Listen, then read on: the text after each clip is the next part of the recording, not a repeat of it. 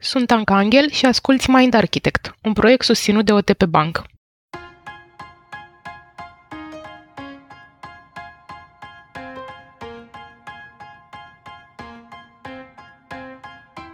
Ce transmitem atunci când vorbim fără să comunicăm? Câte dintre conflictele în care ne găsim cu regularitate sunt alimentate de fapt de propriul nostru mod de a comunica?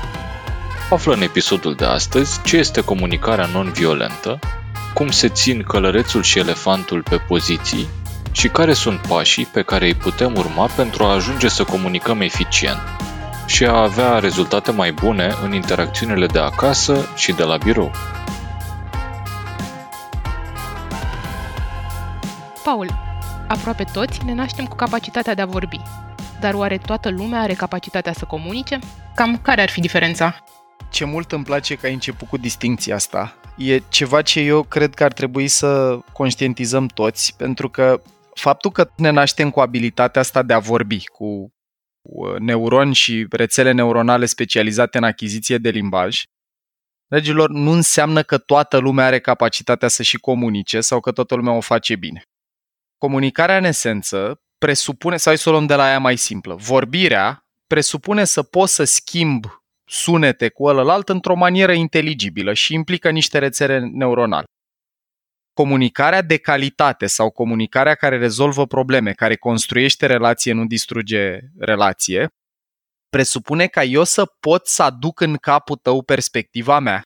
Fie că vorbim despre emigrare, despre dacă vrem copii sau nu într-o familie, despre o mărire de salariu, despre cât contează contribuția fiecăruia dintre noi într-un proiect, respectând două principii, și anume, la comunicare principiul 1 este să pot să-ți țin elefantul liniștit, să te ajut să rămâi într-un spațiu de deschidere psihologică, pentru că numai călărețul are capacitatea să fie deschis, flexibil și focalizat pe pozitiv. Unu la mână. Și doi, odată ce am reușit să-ți țin elefantul liniștit, să pot să vin cu perspective, argumente, uh, idei noi, care să mă ajute să-ți influențez percepția despre un subiect, să te conving că merită să iei în calcul și perspectiva mea. Iar asta e ceva ce fac ambii interlocutori, și unul și celălalt. Dar sunt ăștia doi pași foarte, foarte importanți în comunicare. Să pot să-mi țin propriul elefant și palălui la liniștit, deci să nu comunic când trăiesc de turnări emoționale, pentru mai multe info, dragilor, episodul din sezonul 1 despre deturnări emoționale. Și doi, după ce am reușit să-mi țin propriul elefant respectiv pe al celuilalt liniștit, să pot să vin cu perspective noi care mă ajută să îl conving pe celălalt de punctul meu de vedere. Vorbesc aici mai ales la tipuri de comunicare care au ca miză să schimbe perspectiva cuiva despre ceva. Dacă vrem doar să-l informăm, atunci pasul 1 tot trebuie să fie acolo, să fie într-un spațiu de deschidere omul ăla, să nu mă apuc să-i spun mamei, mamă, vreau să merg la mare, că maica mea, nu știu, tocmai a aflat că nu mai are un loc de muncă. Nu e o idee bună, adică nu sunt foarte receptiv în momentul ăla la stările ei și îmi scad probabilitatea comunicarea mea să aibă succes. Și distinția asta ar putea să ne facă mult bine, dragilor, să înțelegem că a vorbi nu înseamnă a comunica și că toate programele, podcasturile, cărțile, cursurile despre comunicare chiar au informații valoroase de oferit în sensul ăsta, că a vorbi nu înseamnă neapărat a putea să și comunici cu celălalt. Că dacă era atât de simplu, n-am fi avut conflicte și toată lumea când asculta un mesaj, toată masa de oameni care îl asculta înțelegea același lucru. Și acum, în comunicare, noi putem în esență să adoptăm două mari poziții și o să le descriu rapid, că toți le-am trăit. O poziție se numește poziția constructivă și o să descriu în contrast cu cealaltă trăsăturile și cealaltă se numește defensivă. Și acum, dragilor, le iau un contrast, una lângă alta. Poziție constructivă în comunicare e când comunicarea e la rece, adică e călărețul în control, ne funcționează cortexul prefrontal cu toate funcțiile aferente, pe când aia defensivă e la cald, e cu elefantul în control, cu cortizon și adrenalină în organism, într-o stare de deturnare emoțională. 2.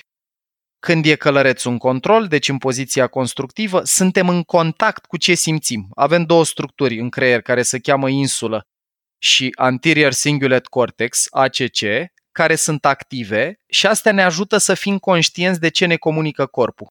Că în momentul în care m-ai anunțat că în weekend pleci nu știu unde fără să mă fi consultat, mi-a crescut pulsul și am simțit cum mi se strânge stomac. În poziția defensivă suntem dominați de ce simțim. în sensul că e amigdala hiperactivă, regiunea aia din sistemul limbic din elefant care se aprinde la amenințări și eu operez dominat fiind de ce simt. În contact cu ce simt constructiv, dominat de ce simt defensiv. După care vine o a treia diferență super importantă și anume, în poziția constructivă, unde călărețul este funcțional și în control, suntem focalizați pe ce avem nevoie și pe ce e important pentru noi. Deci mintea noastră, când comunicăm cu celălalt, e focalizată pe deznodământul dezirabil, pe ce vrem să întâmple la final. În poziția defensivă, și asta face toată diferența, suntem focalizați pe supraviețuire, adică într-o stare fie de luptă, fight or flight, luptă sau fugă. Ori îl atacăm pe ălălalt, niciodată nu mă asculți, te-am rugat de atâtea ori să faci, niciodată nu ții cont de ce te rog, ori flight. Da, mă, bine că ești tu deștept. Ce ai pățit, iubita? N-am nimic. Asta e, dragilor, a treia diferență. Focaliza pe ce Iar... avem nevoie versus supraviețuire. Please, Anca. Lipsa comunicării se traduce mai degrabă printr-o pasivitate? Yes. Adică e, încerc e să dau seama care încurcă mai tare, defensiva sau pasivitatea? Păi depinde un pic și de interlocutor, că de exemplu, așa, pe ansamblu e mai nasol să nu spui ce nevoie ai, pentru că ălălalt nu are nicio șansă să te poată ajuta. Pe de altă parte, dacă felul în care știi să-ți exprimi nevoile este atacând, spună niciodată nu mă asculți, ești nesimțit, nu-ți pasă, probabil mai bine dacă tăceai în momentul ăla și o spuneai într-un moment în care putea să o spună călărețul, nu elefantul, sau mă rog, în care era călărețul la butoane, nu elefant. În general, dragilor, din cercetare și legată de efecte asupra corpului, să ții în tine e mai rău decât să o spui într-o manieră agresivă. Dar aici pun o notă de subsol că depinde tare de toți ce interlocutor ai. Dacă ai un interlocutor care să blochează, de exemplu, când ridici tonul sau care simte să plece din cameră când ridici tonul, nu e o idee bună să o spui agresiv, adică nu e mai bine să o spui agresiv decât să ții în tine. De asta avem poziția asta constructivă la care invităm și care e 100% disponibilă. Trebuie doar să învățăm cum să rămânem mai mult în ea. Atât atacul cât și apărarea nu prea ajută. Am zis, deci la rece constructiv, la cal defensiv, în contact cu ce simțim constructiv, dominați de ce simțim defensiv, focalizați pe ce avem nevoie și ce e important constructiv, focalizați pe supraviețuire defensiv și acum ajungem la patra. Dragilor, poziția constructivă în comunicare e proactivă, adică eu cred că e responsabilitatea mea să-mi fie satisfăcute nevoile. Și atunci e treaba mea când am o nevoie să te anunț, nu e treaba ta să intuiești. Oamenii care au o înclinație psihologică să comunice defensiv sunt reactivi în comunicare. Cred că e responsabilitatea ăluilalt să intuiască ce nevoie au ei, iar asta este, cum să zic, e cel mai nasol lucru pe care poți să-l trăiești atât acasă cât și la birou. Să ai ori colegi care nu-ți spun ce nevoie au de la tine sau ce stări trăiesc și să așteaptă să le intuiești, la fel și un partener de viață, care în loc să-ți spună, băi, mă deranjează că nu mai eu strâng masa și m-ar ajuta mult dacă ai putea să mă ajuți și tu, nu face asta. Se ridică de la masă îmbuvnat, strânge în el sau în ea o săptămână, două, trei și după aia îți dă cu o farfurie în cap. În momentul în care te ridici de la masă și te așezi pe canapea, după cum în ultimele trei săptămâni ai putut să o faci fără probleme, fără să te atace nimeni, pentru că ălălalt ținea în el, te lovește trenul, când într-un final nu mai poate elefantul lui să țină și dă drumul la valve, iese toată furia acumulată în toate situațiile anterioare. Sper și ultima, că, te rog, sper, că, Sper că nu vorbești din proprie experiență, Paul. O, nu cu farfuria, dar la mine și la Alex avem un istoric interesant de a, de a depune efort să tranzităm de la una la alta, dar, guys, vă spun din experiență personală, băi, chiar merge. Adică noi aveam niște teme și o să dau și eu niște exemple în care amândoi ne duceam ușor în defensivă. De exemplu, veneam eu târziu de la treabă și Alex îmi spunea niciodată nu-ți faci timp pentru relație lucru care pentru mine era direct atac, îmi pica călărețul instantaneu și începeam și eu defensiv. Stai puțin, cum adică nu fac timp? Ce vrei să spui cu faptul că nu fac timp? Tu ai idee ce am făcut eu de azi dimineață? Deci, guys, faptul că știm lucrurile astea nu face neapărat să le putem folosi de fiecare dată, dar amândoi să conștientizăm din ce spațiu comunicam ne-a ajutat enorm să ne mutăm către ălălalt. Păi și, Paul, dacă într-adevăr e așa nasol să presupui nevoile celuilalt, cum faci să-ți exprimi o nevoie sau o emoție fără să fii perceput ca egoist, de exemplu, să pară că vorbești numai despre tine sau să fii perceput ca manipulator? Minunat. Dorin, întrebarea asta îmi ridică mingea la fileu pentru a introduce și o soluție la a ieși din poziția defensivă și a ne muta în asta constructiv. Dragilor, în uh, urmă cu mai mulți ani, un tip pe care îl cheamă Marshall Rosenberg a pilotat și definit o metodă de comunicare care a căpătat foarte multă tracțiune peste tot în lume, în sensul că e folosită în relații de cuplu, în familii, în școli, în organizații, în instituții, în negocieri diplomatice și de afaceri, deci foarte, foarte multă tracțiune, care se cheamă comunicare non-violentă. Rosenberg are o definiție mai amplă pentru uh, metodologia asta și invităm pe cei care ne ascultă să caute un pic dacă, dacă le captează atenție. Eu vreau să vă povestesc, metodologia asta are patru pași foarte simpli și ușor de aplicat, de oricine, oricine poate să-i folosească, care fac comunicarea să fie elephant friendly, să țină elefantul interlocutorului sub control și să ne permite exact ce spui tu, Dorin, să ne exprimăm nevoi sau dorințe care s-ar putea să fie mai greu de ascultat din partea interlocutorului. Și pașii sunt așa. Primul lucru despre care vorbește Rosenberg e în momentul în care observăm în mod repetat că ne supără ceva. Primul pas e să-i spunem interlocutorului ce observăm, ce vedem, ce auzim, ce ne amintim, ce apare factual în realitate. De exemplu, Alex putea să-mi spună mie așa, iubitule, eu am observat că în ultima săptămână tu ai ajuns în fiecare seară după ora 8. Lucru care era un fapt indiscutabil. N-aveam cum să mă supăr pe fapte. Care e ceva foarte diferit de niciodată nu-ți faci timp pentru relație. Aici pot să mă supăr că e multă judecată la mijloc și o să vorbim noi mai târziu și despre comportamente care blochează comunicarea. Deci, pasul 1, spunem ce observăm. Când ajung acasă și văd că tema nu e gata, de exemplu, în cazul unui copil, pasul 2. Ce stări sau sentimente sau emoții trăim? Trebuie să povestim despre ce simțim, pentru că, dragilor, marele câștig când spui ce simți în loc de cum e ălălalt, este că nimeni nu poate să se supere pe ce simți. Eu nu pot să mă supăr pe faptul că, nu știu, Alexandra era tristă sau furioasă că eu ajungeam târziu. Nu pot să mă supăr pe emoțiile ei. Pot să mă supăr pe judecată, pot să mă supăr pe un atac. Poate să împice călărețul când mi-a apăsat un buton din alea de la scarf negativ, cum ar fi să mi se spună că nu-mi pasă de ceva de care eu știu că îmi pasă. Acolo mi-a apăsat statut direct, e atac fără probleme. Deci pasul 1 observații, pasul 2 stări și emoții. Pasul 3 e să spun ce e important pentru mine, să zic așa. Deci, pasul 1. Când ajung acasă și văd că tema nu e gata. 2. Simt frustrare și mânie, pentru că, 3, pasul 3, ce e important? E important, tată, pentru mine să simt că mă pot baza pe ce îmi spui și să simt că pot să am încredere în tine. Eu prețuiesc foarte mult încrederea. Pasul 4, ăsta e foarte important, dragilor, este să solicităm clar și concret ce acțiuni concrete avem nevoie ca celălalt să facă pentru ca noi să nu mai trăim în starea aia de disconfort. În speță, cum ziceam cu copilul, când ajung acasă și văd că tema nu e gata, eu trăiesc multă frustrare, tată, și mânie, pentru că pentru mine e important să mă pot baza pe ce îmi promiți și să am încredere în tine. Ai putea, te rog frumos, să mergi acum să o faci până când mergem la masă împreună? Sau ai putea, te rog frumos, după ce mănânci, să nu te apuci să te joci până când termin de făcut tema? Și dacă urmăriți pașii ăștia, guys, o să vedeți că aici am zis fapte, deci am descris concret interlocutorului ce observăm, dar esențial și vă spun că e dificil pentru foarte mulți oameni, e să spună fapte, nu interpretări.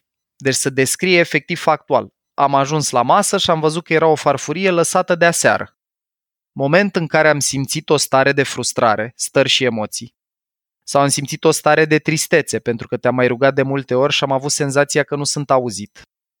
Pasul 3 valori. E important pentru mine să simt că sunt auzit în relația noastră și mă bucură când nevoile mele sunt auzite. E important asta pentru mine.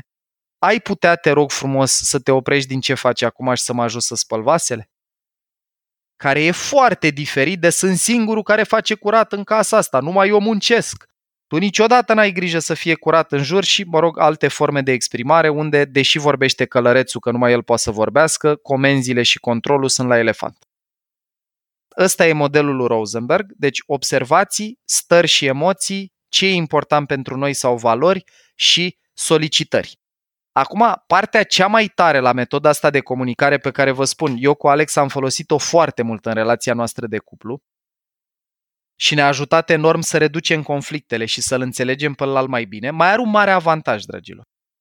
Mai ales pasul la 4 cu solicitările. Știți ce te obligă să faci înainte de a-i cere lui altceva? Care, care, care e pasul premergător? Ca eu pot, să pot să-i cer interlocutorului meu ceva concret. Ce trebuie să se întâmple în capul meu înainte? Păi, mă gândeam că trebuie să-i spui ce e important pentru tine, de fapt. Odată. Nu. Adică...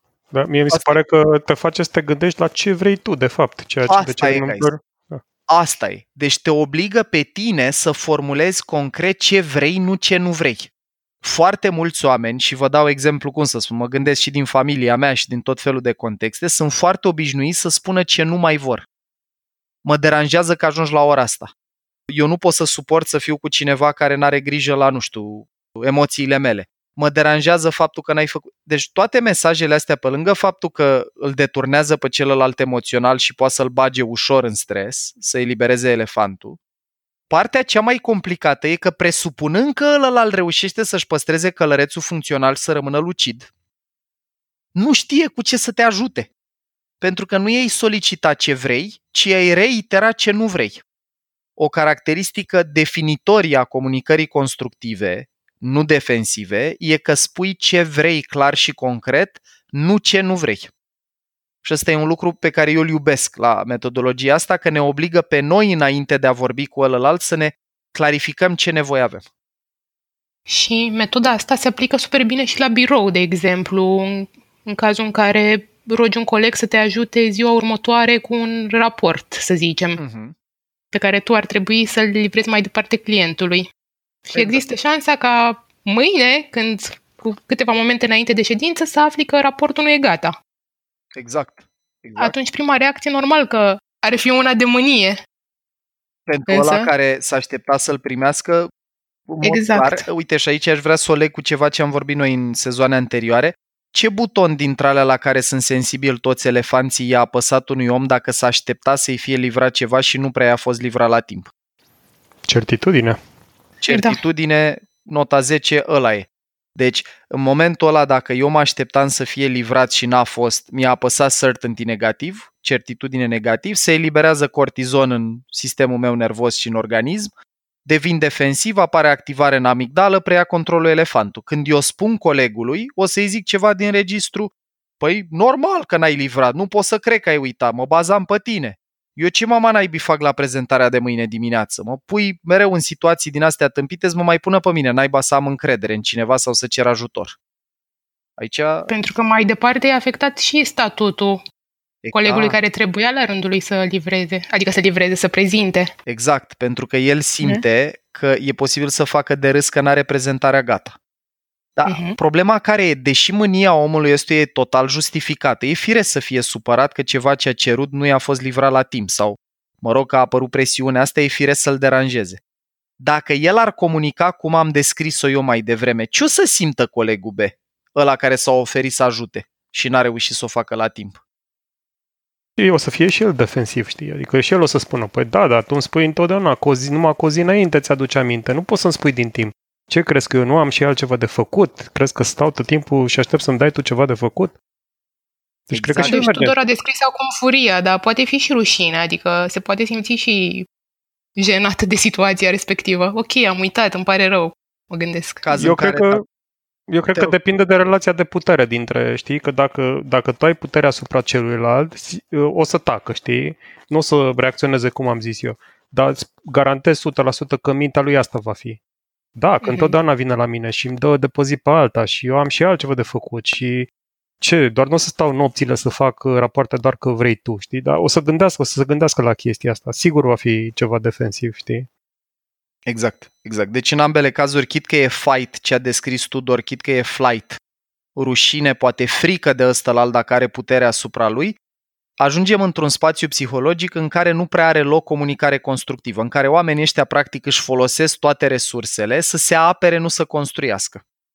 Ăsta e un lucru care poate să facă toată diferența, dragilor. Dacă înțelegem că în momentul în care un om ne dezamăgește sau când trăim emoție negativă din cauza acțiunilor cuiva, nu ne ajută cu absolut nimic să-l criticăm pe omul ăla, că îl băgăm și pe el într-un spațiu defensiv în care n-are cum, din perspectivă hardware, din perspectivă neuroștiințifică, partea noastră mai bună din creier, dacă vreți, care e capabilă de empatie, de moralitate, de deschidere, de flexibilitate, de autocontrol, pică.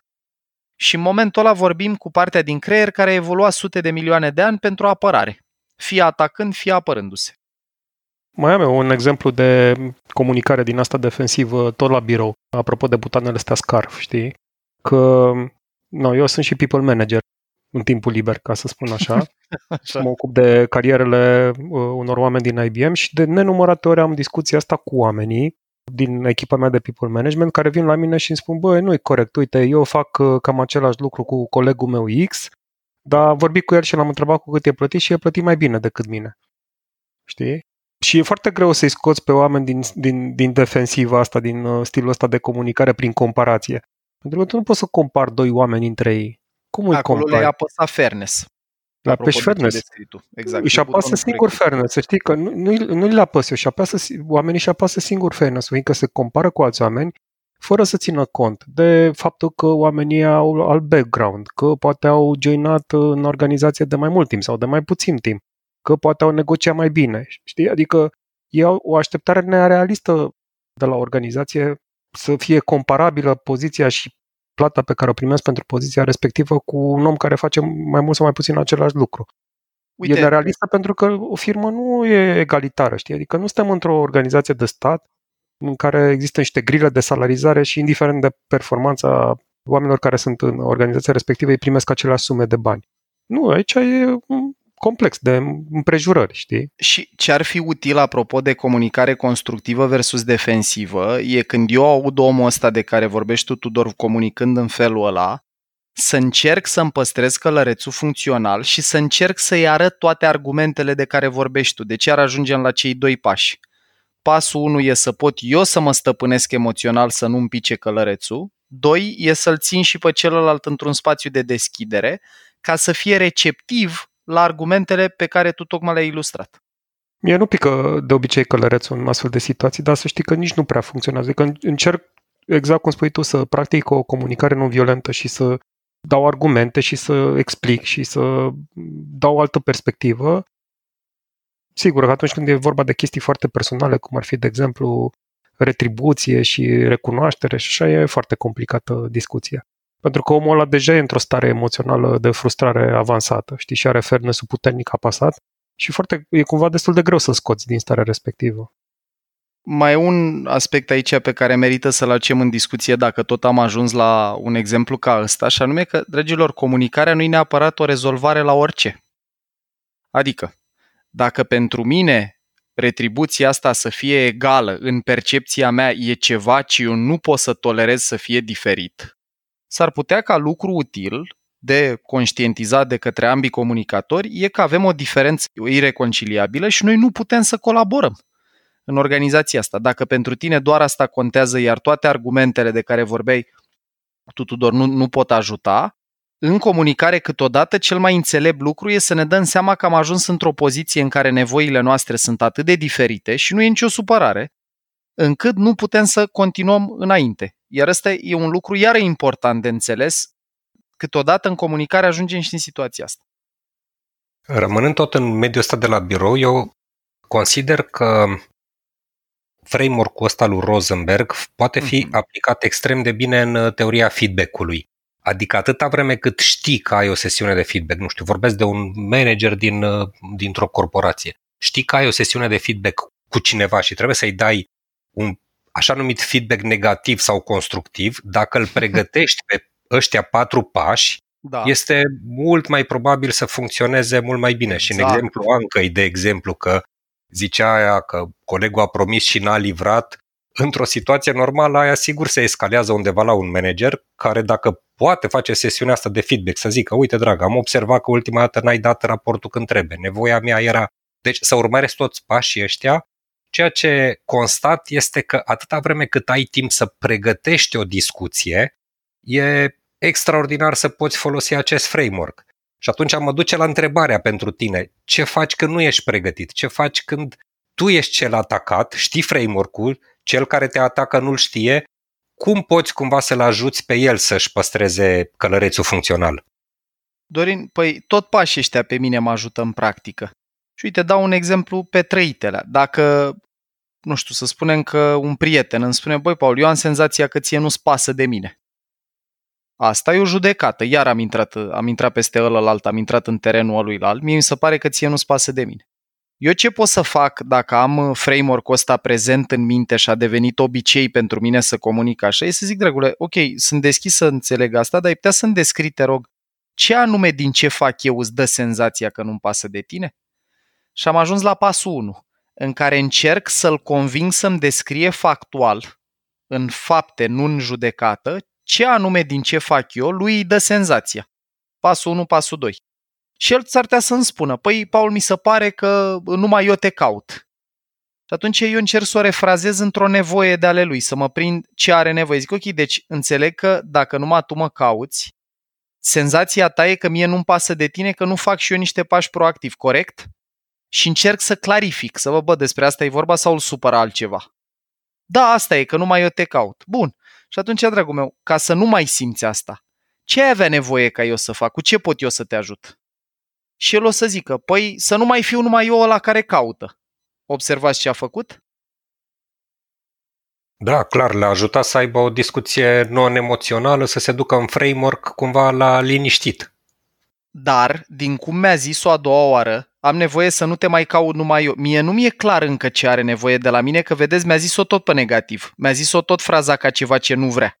Și atunci eu pot să-l întreb, ok, înțeleg că nu vrei să mă cauți numai tu, deci să înțeleg că ai nevoie să te cauți și eu din când în când, e important pentru tine să inițiezi și eu întâlniri, până când omul îmi spune concret ce vrea și de unde a provenit starea lui. Deci, în esență, dragilor, același framework, aceeași structură de care vorbeam mai devreme, doar că de data asta, când cineva atacă, treaba noastră e să-l trecem prin pași să înțelegem ce l-a deranjat obiectiv, după aia ce a simțit în relație cu asta, ce e important pentru el, ce vrea concret de la noi să facem. Uh-huh. Vă mhm. spun din practică, mie mi se pare halucinant că oamenii să blochează în momentul în care îi întrebi, ok, și cu ce ai nevoie să te ajut.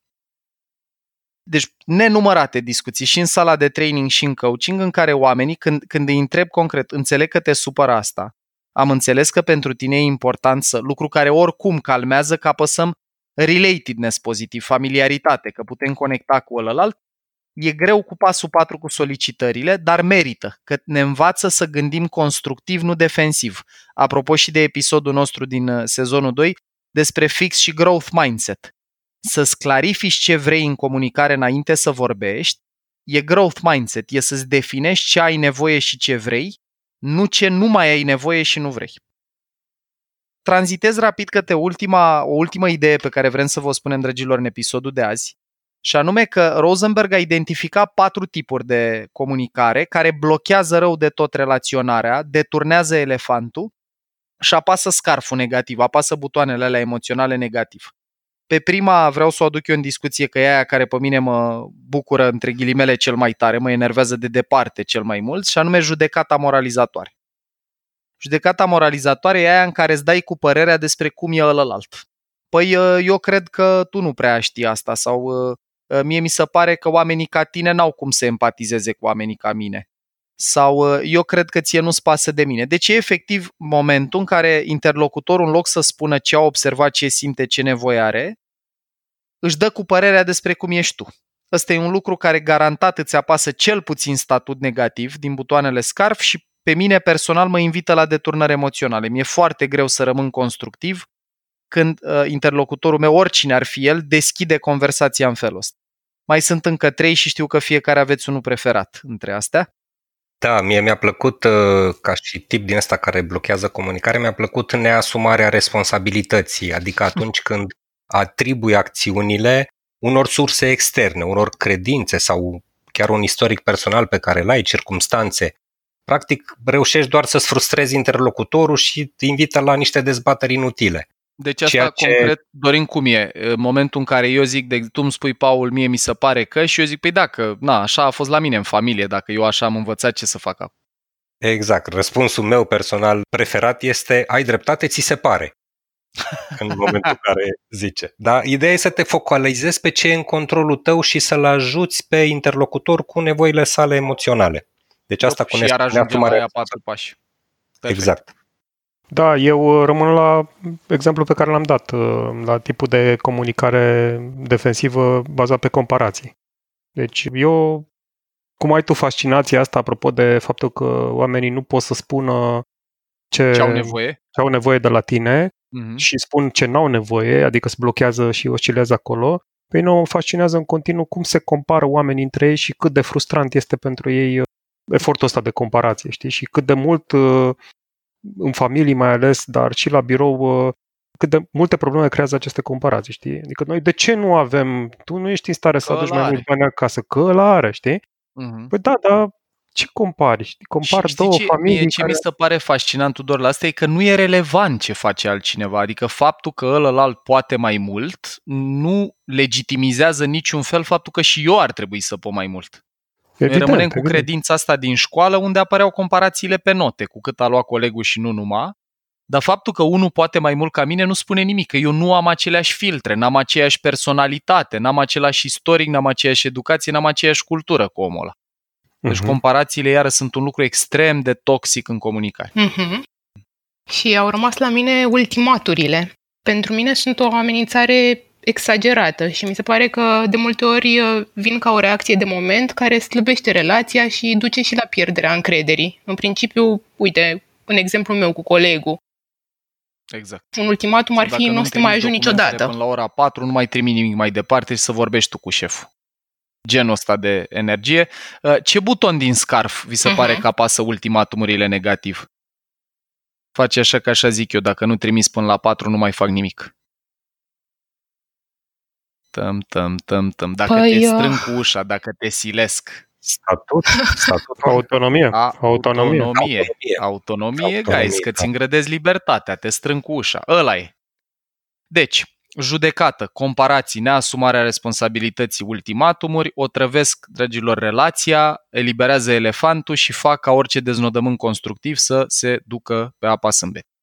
Dacă, pe de altă parte, încercăm să înlocuim astea patru forme cu alți patru pași care sunt spune ce observi, spune ce simți, că nimeni nu se poate supăra pe asta, spune ce e important pentru tine și ceremi cu politețe cu ce ai nevoie să te ajut, probabilitatea că o să vorbești cu călărețul meu și o să ai parte de la mine de un elefant binevoitor, un sistem limbic capabil de atașament și deschis la conversație este mult, mult, mult mai mare și vă spun, eu am o credință foarte puternică legată de faptul ăsta, că dacă am reușit să comunicăm mai constructiv, colaborarea, dragilor, care e fundamentul pe care e clădită o organizație, o echipă, o țară, o familie, ar merge mult, mult, mult mai bine. Deci dacă am învățat ăștia patru pași și ne-am învățat și partenerii de viață și copiii să comunice într-o manieră cu mai puțină frustrare și mai mult focus pe ce își doresc, am trăit la propriu într-o lume mult mai mișto. Paul, mulțumim, mulțumim foarte mult. Mulțumim, mulțumim. Paul. Ai ascultat un episod din Mind Architect, un podcast al lui Paul Olteanu și al invitaților lui, Anca, Tudor și Dorin. Mind Architect poate fi ascultat pe Spotify, iTunes sau oriunde asculti podcasturi.